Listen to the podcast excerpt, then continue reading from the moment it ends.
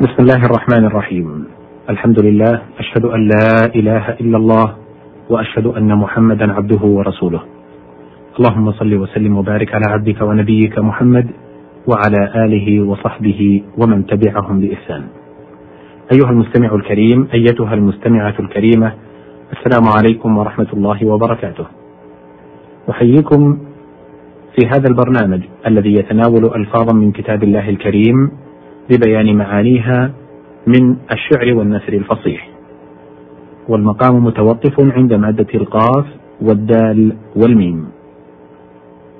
قال الله سبحانه وتعالى في سورة الحجرات لا تقدموا بين يدي الله ورسوله. معناه لا تتقدموا وتحقيقه لا تسبقوه بالقول والفعل بل افعلوا ما يرسمه لكم وقفوا عند حده. وقيل أي لا تعجلوا بأمر قبل أن يأمر الله فيه أو ينهى عنه على لسان رسوله صلى الله عليه وسلم.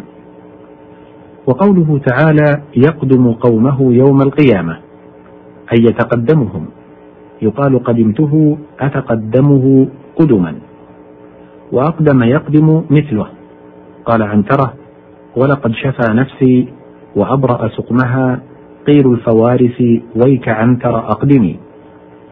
ومثله قدم بالتشديد يقدم إذا تقدم.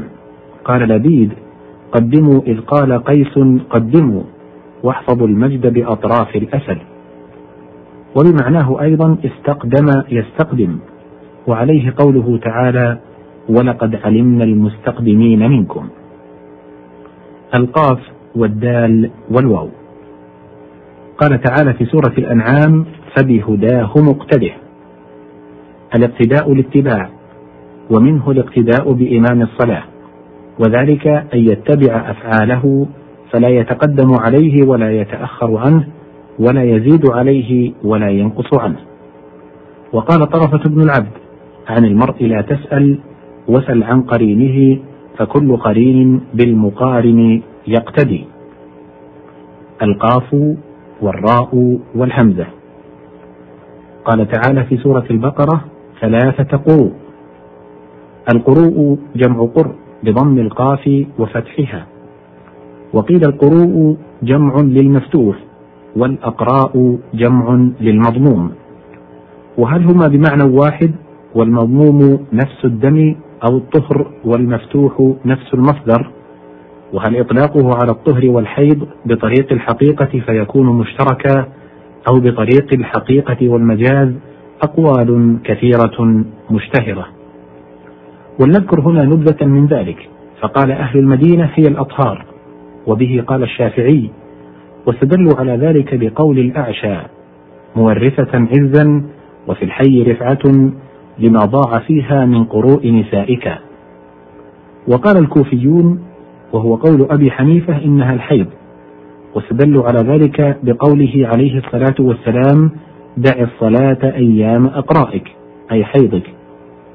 ويحكى أن الشافعي تناظر هو وأبو عبيدة في ذلك. وكان الشافعي يرى أنها الحيض وأبو عبيدة بعكسه فانفصلا وكل منهما مدع عكس ما كان عليه لكثرة ما أورد صاحبه عليه من الأدلة. وقيل الأصل في القرء الوقت فقيل في الحيض قرء وفي الطهر قرء. لأنهما يرجعان لوقت معلوم. ويقال هبت الرياح لقرئها أي لوقتها. قال مالك ابن الحارث الهذلي كرهت العقر عقربتي شليل إذا هبت لقاريها الرياح. قال الراغب القرء في الحقيقة اسم للدخول في الحيض عن طهر. ولما كان اسما جامعا للأمرين الحيض والطهر المتعقب له أطلق على كل منهما. لأن كل اسم موضوع لمعنيين معا يطلق على كل واحد منهما إذا انفرد كالمائدة للخوان وللطعام. ثم قد يسمى كل واحد منهما بانفراده به وليس القرء اسما للطهر مجردا ولا للحيض مجردا بدلالة أن الطاهرة التي لم ترى الدم لا يقال لها ذات قرء وكذا الحائض التي استمر بها الدم والنفساء لا يقال لها ذلك. قال وقوله يتربصن بأنفسهن ثلاثة قروء أي ثلاثة دخول من الطهر في الحيض. القاف والراء والباء. قوله تعالى في سورة المائدة إذ قربا قربانا. القربان في الأصل كل ما يتقرب به إلى الباري تعالى. ثم غلب في العرف على النسيكة التي هي الذبيحة وجمعها قرابين. ومنه قوله تعالى فلولا نصرهم الذين اتخذوا من دون الله قربانا آلهة. قوله تعالى ألا إنها قربة لهم القربة هنا الحظوة عند الله والمنزلة الرفيعة. قوله تعالى ولا تقربوا مال اليتيم هذا أبلغ من النهي عن أكله وتناوله لأنه إذا نهي أن يقرب منه فالنهي عن تناوله من باب أولى وأحرى. قوله تعالى يتيما ذا مقربة أي قرابة. يقال فلان ذو قرابتي وذو مقربتي وقل ما يقال فلان قرابتي. القاف والراء والراء. قال تعالى في سورة هود ويعلم مستقرها ومستودعها أي مأواها على ظهر الأرض ومستودعها في الأرحام. قوله تعالى وآويناهما إلى ربوة ذات قرار. القرار المكان المطمئن الذي يستقر فيه الماء. ومنه قيل للروضة المنخفضة قرار. قال عنترة جادت عليها كل عين فرة فتركن كل قرارة كالدرهم. قوله تعالى ربنا هب لنا من أزواجنا وذرياتنا قرة أعين أي ما تقر به عيوننا وهو أن يعملوا بعملنا الصالح فيكونوا معنا. وأقر الله عينه أنامها من ذلك لأن الفرح ينام والمحزون يسهر. القاف والراء والضاد. قوله تعالى في سورة الحديد وأقرضوا الله قرضا حسنا. القرض في الأصل القطر ومنه قرض الفأر الثوب والقرض الدين المعروف وهو إعطاء الشيء ورد بدله صورة وأقرضه أعطاه قرضا واستقرضه سأله القرض. قوله تعالى وإذا غربت تقرضهم ذات الشمال أي تقطعهم وتجاوز مكانهم إلى أحد الجانبين فسمي قطع المكان وتجاوزه قرضا اتساعا.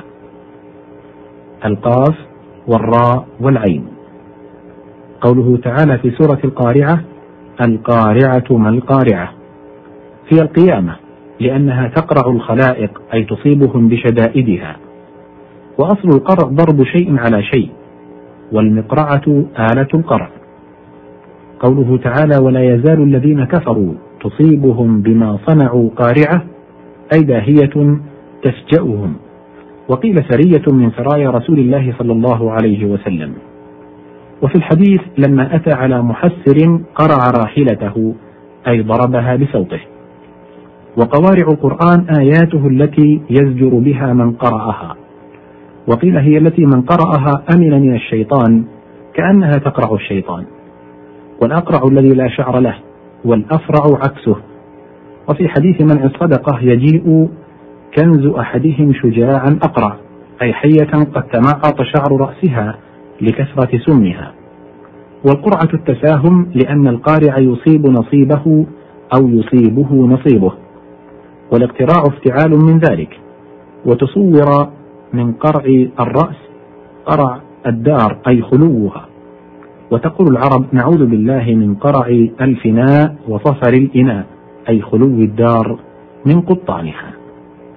هنا ينتهي الحديث في هذه المادة وبانتهائه ينتهي وقت هذه الحلقة.